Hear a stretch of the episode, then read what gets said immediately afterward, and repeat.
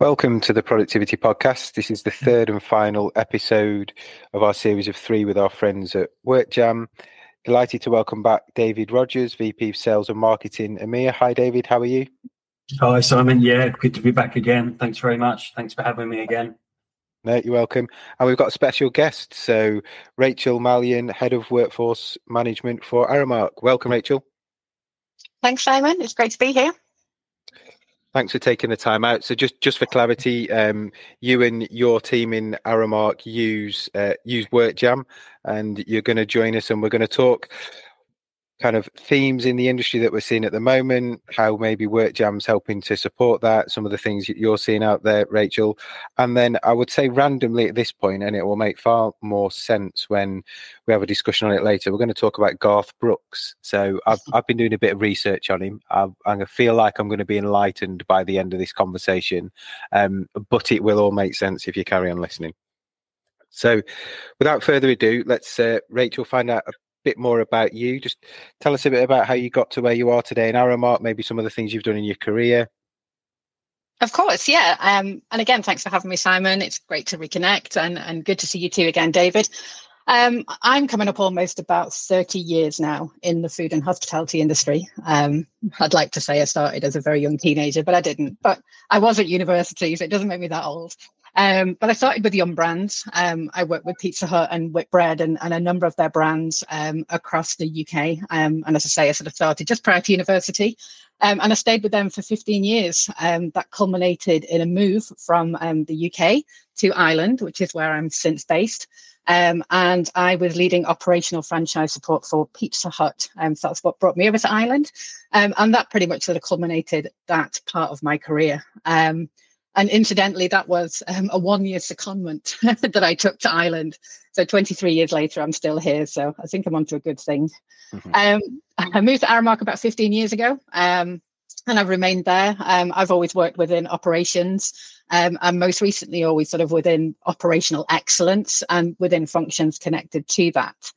Um, Aramark um, is a food service provider. We're a global food service provider of food facilities um, and uniform services um, across markets such as education, healthcare, business and industry, sports, leisure, and entertainment. We have an annual revenue of approximately 16 billion. Um, and our core market is North America, but we extend to an additional 20 countries, um, serving many of the fastest growing global geographies. Across the UK and Ireland, where I'm based, we have an annual revenue of approximately a billion from the provision of food and FM services to our client locations. Um, not forgetting 14 Avoca retail locations across the island of Ireland. Um, and I currently serve as the head of workforce management for Aramark, and I lead workforce productivity initiatives and employee experience strategies across all the sectors. Amazing. So some some big numbers there, big business, and for those people that might not be familiar with Aramark, where would they have typically seen you? Would that be a, a kind of a stadium event, or I think you mentioned schools? How how would it, somebody have interacted with your brand? Yeah, so across the UK and Ireland, um, we are predominantly based, as I mentioned, there sort of across education. So we support a lot of universities, um, particularly in the, the, the London and the Midlands regions of the UK. Um, you'll find us in healthcare, supporting hospitals, um, nursing homes, perhaps. Um, we may be supporting your restaurant facility um, in your in your office, your place of work, and then, as you mentioned, yeah, absolutely, sports, leisure, and entertainment. so we're connected with lots of um, big brands and big names across the UK and Ireland. We support theme parks. Um, we're also connected with Croke Park, which is Europe's third largest um, stadium. Um, perhaps the Guinness Storehouse as well would be a place that they may have met with us. Um, so we manage all of the food services with the Guinness Storehouse, which is, um, I think, within Europe's top five visitor destinations anyway, based in Dublin. So um, we've quite a broad spectrum of activity. So you may not have recognized us when you came across us, but we're definitely here. Yeah, so you'll have interacted at some point, knowingly or, or unknowingly, is my guess. Exactly. And I probably didn't expect anybody to ever say to me that pizza brought them to Ireland. So uh, I think Guinness takes lots of people people to Ireland, but pizza brought you to Ireland, and you, have uh, taken up residence. So um, amazing stuff, amazing stuff. So thanks for that background. Um, before we got on onto the kind of the case study and we learn much more around Garth Brooks, which uh, I can't wait for. Let's just have a reflection on, I suppose, um, the food industry in general, and it, a lot of this applies across certainly retail, any of those customer facing environments. I think there's been a series of challenges. Clearly, uh, COVID being one. I don't know, Rachel, if things like Brexit, with you kind of spanning the UK and Ireland, have have also given you a bit of a hangover in terms of let's just talk people first. So, lots of people potentially left had to go home for COVID and Brexit. Those people, I don't think, I may be wrong. You'll you'll tell me, have really come back. So, recruitment, retention, how's that felt since those dark days of lockdown from a from an Aramark point of view? And I, I suspect your your views pretty much will echo across the industry. Yeah, I think you're right. Um, there's definitely still a hangover um, from both Brexit and the pandemic, unfortunately. Um, as you mentioned, many people did sort of leave the industry, and and certainly our organisation during the pandemic, um, lots of people returned home, um, and many of those have found it increasingly difficult to return to roles with us, particularly within the UK due to these um, Brexit related regulations that affect the migrant workers. Um, so it's been very difficult to, to sort of replace that area of the workforce. Um, you know, there's lots of uncertainties that still exist um, around hospitality. You know, it was one of the first to close. It was one of the last to reopen. Um, you know, it's it's not perhaps the the attractive opportunity that it once was. Um, and you know, that's certainly sort of some of the issues that we're still facing as a result of, of Brexit and the pandemic. And and David, across kind of your the wider client base, are you seeing those similar themes and trends? Yeah, I think exactly the same. I think that whole kind of um, hiring and retaining is is really difficult. The the resource pool is is become you know really contracted. Um, as Rachel says, I think there's a there's definitely a move away from hospitality um, and and retail and general retail. So we're seeing that across the board with you know prospects and and customers in in the UK and beyond. And we shouldn't shy away from cost. I mean, it, it's never really off the front page, certainly in uh, in the UK in terms of rising costs, whether that be food costs, whether that be people costs. Certainly, national living wage comes back into play in, in April in the UK. I think you've got the minimum wage in, in Ireland, Rachel.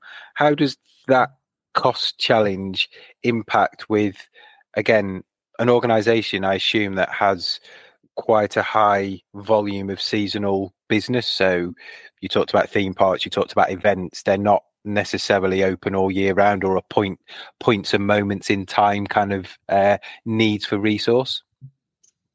Yeah, I mean, look, it, um, this is an industry that operates on tight margins, Simon, as I know you're aware. Um, and I think it does make it really challenging. Um, I'm certainly all for the increases in living wage for the UK and, and for the minimum wage in Ireland, and, and both governments be tracking towards sort of reaching that actual living wage. And, and that is the right way to go. But I suppose with an industry, as I say, that does operate on tight margins, that does pose a lot of significant challenges to us. Um, you know, and, and quite often, and and not necessarily I'm saying within Aramark, but certainly the way that does manifest itself is that you know this equates to less people within the industry um, because the margins retain, remain tight. Um, so we have less people, but the overall workload is still the same. Um, you know, so everybody has to sort of look at additional sort of productivity measures and and how to be smart about managing the workforce moving forward. So you know, it is a challenge, but equally, it, it's probably, in my opinion, the right way to go. Yeah, I agree. You've you've got to recompense people for a, a, fair day's work that they can live off. Otherwise, you know, we're, we're kind of going backwards, aren't we, to, to olden times rather than moving forward. But that point around kind of organizations and uh, again typical in retail we're seeing typical in manufacturing being asked almost to do more with less so mm-hmm. workload almost going up rather than down but give me less people to do it plays into you know our world and your world of productivity and reviewing process stopping process automating digitizing is that where kind of WorkJam helps to plug some of those gaps in Aramark world Absolutely. For us, it does. Um, you know, we're certainly moving and fast tracking down that digitalization route. Um, and, and it does allow us to, you know, task better and schedule better, um, along with all of the other additional aspects of of WorkJam that you know that we continue to use as well, which I know David will probably support as well. And, and David, I suppose, following up on that, similar similar themes, similar conversations across potential clients and current client base. Yeah, I mean, everybody's trying to um, automate as much as possible, really, to to to max. And You use the phrase "doing more with less." That's been around for a while, but I think it really, really does make sense now. So you know, optimizing the way you know, often the biggest cost is people, right? Rachel knows that, and um, you know, if you can optimize them, and we're we're seeing, you know, with WorkJam, people really focusing on you know the, the comms element to start with because you get that immediate engagement you know and and make it a little bit more fun and make it a little bit more kind of um interesting you know for, for people to make you know a, a, you a uh, you know employer of choice so i think it's not just in retail it's hospitality it's across the board you know it's really how do we get the most out of our people and optimize the way that we we use them so yeah, absolutely. Yeah, and I think you know again, personal experience just shopping the rate of change not only from kind of colleague turnover retention, but then if you think about product, new products coming in, new products going out, legal requirements for packaging and all the stuff um, in terms of ingredients that are in things, that the whole world, whether it be retail, hospitality, is more complex and to get that information down, to get that compliance, to get that statutory uh, piece to to the front line, be confident it's been absorbed, understood, um, must be more prevalent than ever, Rachel. Oh, absolutely, absolutely, Simon. And I think you know the last sort of five years, if they've taught us nothing, they've taught us that we definitely need to be more agile in our approach. Um, you know, everything's constantly shifting. We have um, a frontline population of approximately 16,000 employees. Um, and until we brought in WorkJam, we were heavily reliant on a cascade model, um, which obviously poses significant challenges, and, and, particularly, you know, when you're working through pandemics and and periods of time such as that as well. Um, so, you know, when we brought in WorkJam, it did allow us to remain agile and, and to build on that as well, you know, and all of those aspects of communication that are increasingly important to our business, um, we can now direct them immediately to the front line in real time um, and, and, more importantly, as well, is that we give them the opportunity to feedback directly to ourselves as well. Um, and I think that's a really big part of, of bringing in the communications model, of, you know, through WorkJam, that we've definitely enhanced how we communicate as an organisation and on all fronts. Yeah, and it's probably an important point that because we've talked a lot in episode one and two around kind of the push model, so getting information down. But David, you just want to touch on kind of that feedback loop. So if I'm a front line colleague how I can feed back? Yeah, I mean that we, we talked about it in in uh, in episode two around the kind of uh, target audience capability. So you know, people only ever really seeing what's relevant to them. And in Aramark's case, it's obviously the comms that's relevant to them, the shifts that are relevant to them based on what skills and um, preferences they have. So um, they don't have to go looking. Um, it's all, all pushed to, to, them, which I think is very, very unique. Um, also allows you to kind of remove some of the shadow systems that um, kind of Rachel references around that kind of whole cascade um, uh, model where you're reliant on, you know, WhatsApp and Facebook and email um, having one one place to go um, and being you know optimized through the system is is obviously um, one thing that I think that Aramark's benefited from. Excellent. Okay, let's get to the main event then. Let's talk country. Let's talk Garth Brooks. Um, so, disclaimer before we start: country. I don't know about you, David. Isn't particularly high on my Spotify playlist. I must say. I think that uh, ironically, the only country song that's on there is probably Garth Brooks. So um, I feel like this is going to be an education, Rachel, in many things. Um, WorkJam, Aramark, and uh, American singer songwriter Garth Brooks. So over to you to set the scene. okay, thanks very much. Great introduction. Um, okay, yeah, so um, I guess Garth Brooks, this was the greatest show on earth, as I should suggest, um, for Aramark. Um, and this happened last year. Garth Brooks for the uneducated, and I certainly was, as, as you admit to too. That, that's me. That's me. and I was too. Um, and, and certainly, I have to admit as well, outside of being uneducated, um, last year I was also highly uneducated eight years ago when we went through something very similar um, with Garth Brooks. And I suppose the the overall adoration and the fan base across Ireland for this gentleman is beyond compare. Uh, and something, as I mentioned, I'm here 23 years. It, it's perhaps, in fact, the one and only thing about Ireland that I still fail to fully comprehend. Um, they are just mad for him. Um, they love him. They love his music. They love his interaction with them. He's written songs about the country, and you know, it's just a national event. Anytime he has any sort of visits here or um, any concerts, etc., everybody's behind him. So, um, as we mentioned back in 2022, um, Garth announced that he was going to bring his concert tour to Croke Park. Um, as I mentioned previously, Croke Park is one of our client locations, and we partner with Croke Park for over 10 years now. Um, it's the third biggest um, stadium across Europe. It has 83,000 capacity. Um, so when Garth Brooks comes to town, it, it's a big night. when he comes to town for five nights, then that is the greatest show on earth. Um, and this is what we were posed with last year. Um, so think about sort of early 2022 when he made this announcement. We're still definitely suffering from the hang- hangover of the pandemic. Um, we would need approximately 1,100 staff per night to support these concerts. Um, our labour pool had been significantly ravaged at this stage, and we've been working hard to re-establish the the um, the, the teams that, that we had on site, and and, and of course across the rest of our business as well. Um, this was also further complicated by the fact that for the first time ever, because we've hosted many concerts and big names, Bruce Springsteen, Ed Sheeran, Scripts, you know, we've had lots of concerts at Croke Park, um, but Garth decided he was going to make it even more difficult for us by um, hosting his concerts out of season. So this is predominantly a sports stadium for us. Um, the national sport of Ireland, um, GAA, finishes in September. Um, and most of our staff would be laid off outside of that seasonal period.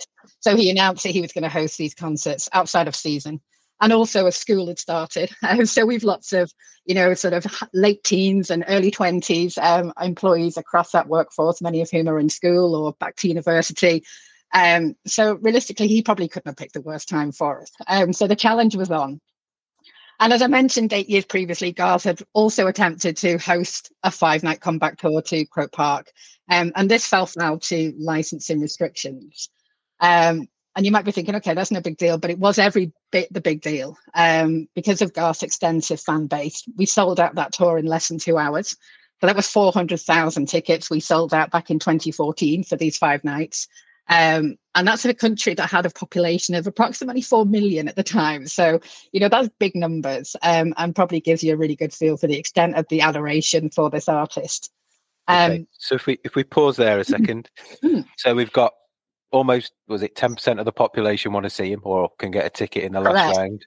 Yeah, he's kindly or not so kindly decided that he's going to do it off season. So everybody's gone back to school. The workforce population in terms of your pool's dwindled, mm-hmm. and he's going to do his five nights. Everybody's excited. David, did you have a ticket at this point?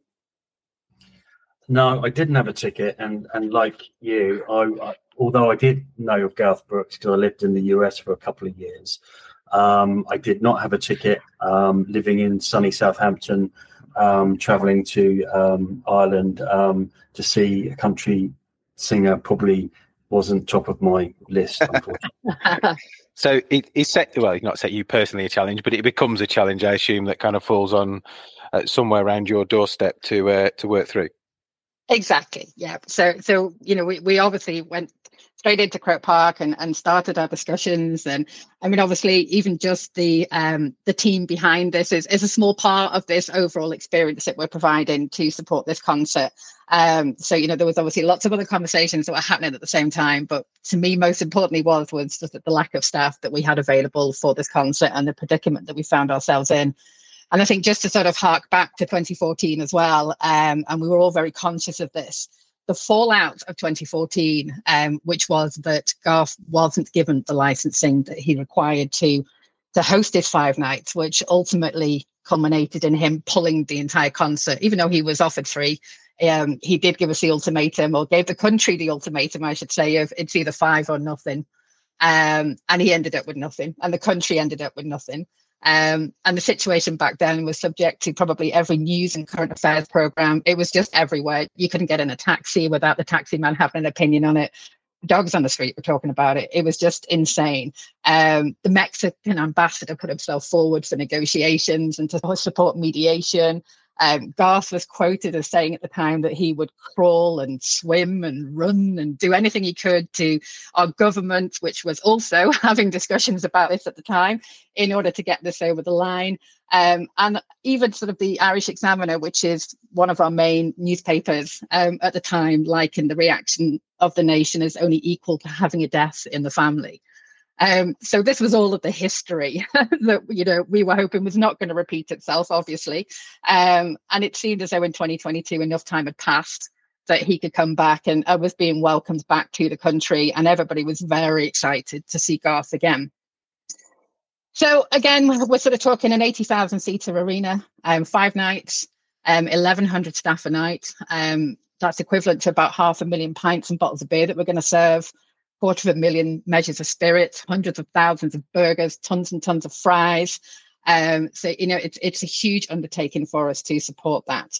But we refused to be deterred. we couldn't be. We knew that the eyes of the nation were upon us. Um, and at that stage was when we sought a solution that would engage our Croke Park team, um, both out of season, because as I mentioned, a lot of our team would have finished up by that stage. So we needed to remain engaged with our team outside of season and secure their skills and expertise um, for the concerts. And alongside that as well, something that would give us the opportunity to engage with existing Aramark colleagues across the Dublin region and beyond, um, and engage with them and give them the opportunity also to, to work at Croke Park to support um, the concerts. And I think it's that stage um, that Aramark US sort of came to me and, and myself having met with the WorkJam team probably about six or seven years ago very very early days um, they came back to me and said look will we look at WorkJam will we go down the WorkJam route? Is that something that you would like to proceed with? Um, and absolutely having been a huge fan of WorkJam for the past seven or eight years we absolutely bit their hand off. Um, and so really the journey began with WorkJam so that that was kind of the i suppose the catalyst that that meant you could move on, get the software engaged. Without the software, would it would it have actually been possible? That's a great question. Um, it certainly wouldn't have been the success that it was. Um, and by success, I'm talking that you know we had no agency workers across any of our public locations. We filled our all of our open shifts, you know, well in advance of the concert. So you know we were safe and secure in knowledge that you know we had the right team um, and we were ready to go from you know as early on as sort of four or five weeks beforehand. And, and i don't believe that we certainly would have been in that position um, without workjam. And certainly you know looking at some of the communications and the way that we engage both with the local team um, you know and the greater aramark team um, as i mentioned we opened our doors and, and asked them would they like to to pick up new shifts um, across croke park which is a very new thing for us um, labor sharing across the business um, ultimately we were very sort of cognizant of the fact that this posed, you know, a bit of fear and intrepidation across our workforce. And you know, what is this stadium? And and and if you looked at it, you would see it's quite a huge, large, imposing building. Um, you know, and for our general frontline worker, that's quite an imposing sort of consideration. Um, to think, you know, okay, what am I going to be doing there? How am I even going to get there? And you know, we managed to communicate that out through documents and processes. We recorded some really great fun videos. You know, literally almost from the bus stop. this is where yeah. you arrive, and this is how you're going to get through the gates, and and all of those pieces too. And and that absolutely we would not have been able to achieve without WorkJam. So yeah, you know, there's there's a lot of success that, that we absolutely attribute to to deploy WorkJam um, specifically to support this. So swift deployment. So Garth rolls into town for his five nights. How did it all pan out? Was there a happy ending? Oh, absolutely. Um, you know, as I mentioned there, we, we had our Garth Brooks dedicated channel on WorkJam as well. So we were always providing great updates, fun updates. Um, again, you know, I did mention earlier, and, and I know David mentioned that we, you've spoken about this on previous episodes, but we found it really important to give our employees that platform to share their feedback. You know, they can ask questions in real time. They can look for help and assistance in real time. You know, and we could support all of that through there as well. So it was a huge success, um, operationally, financially. You know, everything. Um, our client was absolutely delighted. Um, with um, the overall experience that we provided, um, all of the visitors, and the 400,000 of them that came through the gates across those two weekends. Um, you know, and, and ultimately as well, it certainly led to us then deploying WorkJam um, across the wider UK business as well. So without a shadow of a doubt, it was a huge success. Excellent. And David, that must be kind of really nice to hear in terms of a, a tangible story with a now that we know a, an amazingly big name in, in Ireland and across the world involved. I love it when a plan comes together. I think is the uh, is the phrase. But yeah, it's it's well. Look, I think the relationship's been great. Um, I think we've listened really well. We've developed the solution um, to really work for Aramark. Um, and when it comes, you know, to a really successful end like this, you know, that's what we're here for. Really, that's what we love to hear. Uh, those success stories, and you know that just helps everybody. So it's been great working with Rachel as well and the team. So and I think we've learned an awful lot from it, you know, and we'll apply that back into um, everything else that we do with with other other customers as well. So loved it. Brilliant. Thumbs up to, to Garth Crooks. Garth Brooks, Garth Crooks. Garth Crooks is somebody different. And he's he's the he's a football pundit, I think. Anyway, um, so yeah, well, Garth Brooks is um, instrumental in WorkJam and Aramark success. Who'd have thought? Who'd have thought? So, I think we'll come to a close there on episode three. So our, our final one with uh, the WorkJam team and our special guest today, Rachel. So it just leaves me to say uh, thanks once again for joining, David. Really appreciated the, the chats on this one. Uh, Rachel, yeah, again, massive thanks for for coming on. As I said at the start, uh, love love the stories, love the insight. Always great to hear kind of firsthand how things have worked and some of the challenges that are presented. So I know you're very busy, um, but appreciate you giving up the time to come on. Appreciate the opportunity. Great to catch up. Thanks, everybody. Thanks. Take care, and we'll catch up soon. Thank Bye. you.